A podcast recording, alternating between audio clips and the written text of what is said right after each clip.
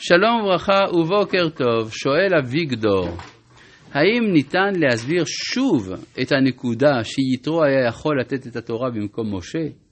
מה בדיוק הייתה האהבה אמינה? תודה רבה ויישר כוח גדול. לא, אי אפשר לחזור, אנחנו נדבר על זה כשנגיע לפרשת יתרו, כשנראה וישמע יתרו. שואל אריאל, מה פשר השם אנוכי?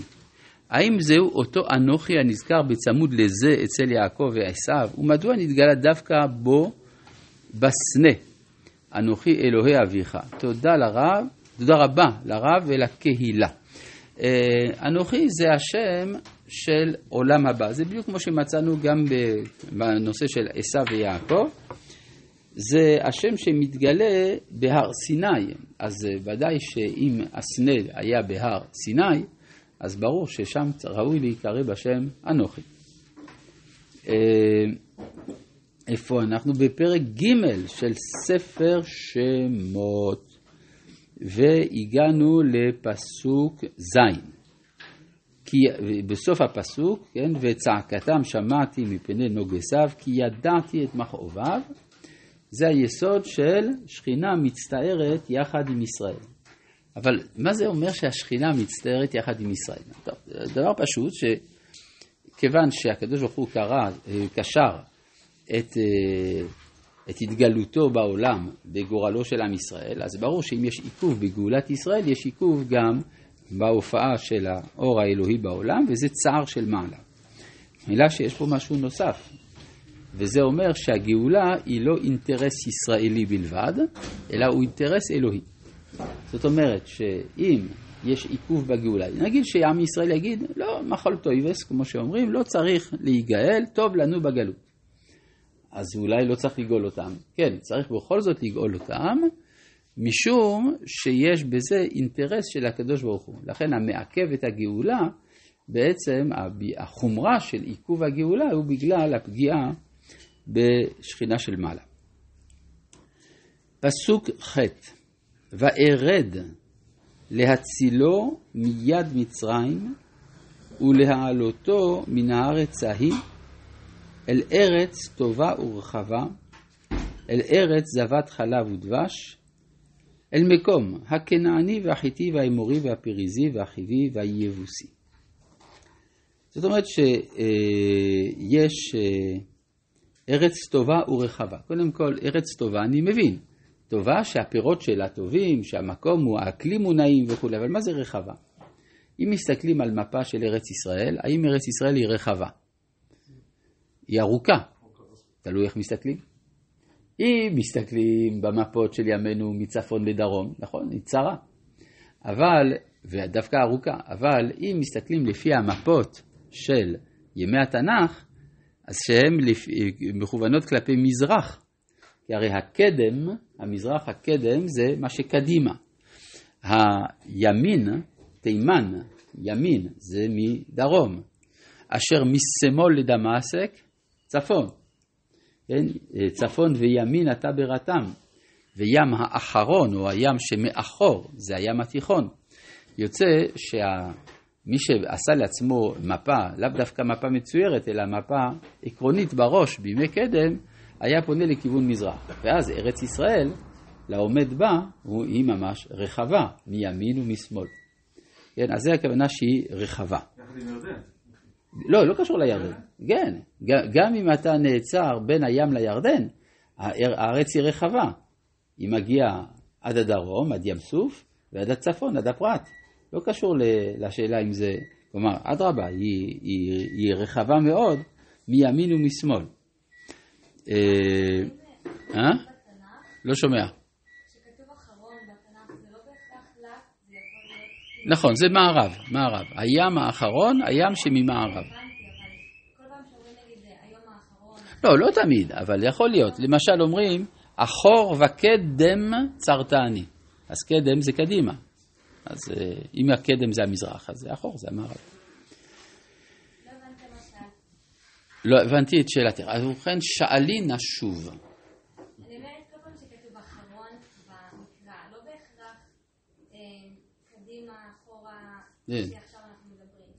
האם זה מדבר על אחרי, כמו אחרית הימים, זה לא בהכרח לס, הבנתי, הבנתי את השאלה.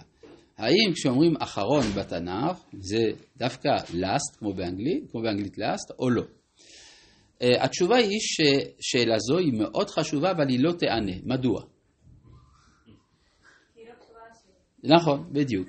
אבל אנחנו כן נדבר על זה כשנגיע לאות האחרון, כשלא האמינו לך האות הראשון, והאמינו לאות האחרון. אבל כשזה לא הפסוק, מה פתאום שנתייחס? פשוט זה כדי להרוויח זמן. טוב, ובכן, אה, אז אומר את רחבה, אל ארץ זבת חלב ודבש. מה מיוחד בזבת חלב ודבש? זה פעם ראשונה, נדמה לי שזה מוזכר בכלל בתורה. אחר כך זה מוזכר פעמים רבות. זבת חלב ודבש זה תמיד מוזכר בהקשר של הברית עם האבות. עכשיו, חלב זה בא מבהמה, וחז"ל אמרו אפילו דם נעכר ונעשה חלב, ויש פה בעיה כי דם אסור לאכול, ופתאום חלב מותר לאכול, ובכלל אסור לקחת משהו שהיא מהחי, יש אפילו דעה בתנאים שדם מן החי אסור, אבל אה, חלב מבהמה שהיא בחיים מותר. ודבש זה בא מהדבורים, הדבורה אסורה. כל היוצא מן הטמא טמא. והנה לנו מותר לאכול דבש. מאיפה למדו שמותר לאכול חלב, שמותר לאכול דבש? מהפסוק הזה. כן, ארץ זבת חלב ודבש. זאת אומרת, זו תכונה מיוחדת שמוזכרת דווקא ביחס לארץ ישראל, היכולת לקחת את הטמא ולהפוך אותו לטהור. זו סגולתה של ארץ ישראל, וכיוון שפה מדובר על זה שעם ישראל נמצא בשפל המדרגה, עוני עמי אשר במצרים, אז להעלות אותו, הכוונה לשנות אותו מרעה לטובה. וכמו שהחלב והדבש הם השינוי, זה הדגמה של השינוי מהטמא לטהור. כן? זבת זה זבת, מה הבעיה? לזוב, אתה יודע מה זה לזוב? לנזול. לנזול. דבר שנוזל, הוא זב, כן? טוב. זבת חלב ודבש אל מקום הכנעני וה, והיחידי והאמורי והחיבי והיבוסי. לא מוזכר הגרגשי, זה כבר חז"ל הסבירו שהגרגשי כבר פינה. ועתה, לא, כבר לא, אבל הקדוש ברוך הוא יודע שעתיד להיות, כן. ועתה, הנה צעקת בני ישראל באה אליי. וגם ראיתי את הלחץ אשר מצרים לוחצים אותם, נו, ואז מה עם כל זה? ואתה, לך.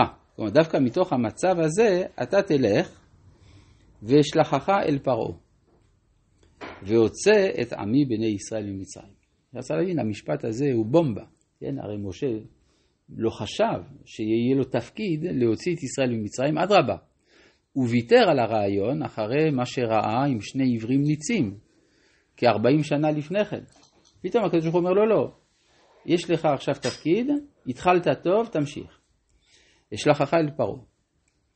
והוצא את עמי בני ישראל ממצרים. עכשיו, פה יש בו בעיה. אם הקדוש ברוך הוא שולח את משה לפרעה, אז הוא לעומת פרעה. אז סימן שמשה הוא עברי, כי הוא עומד מול מלך מצרים.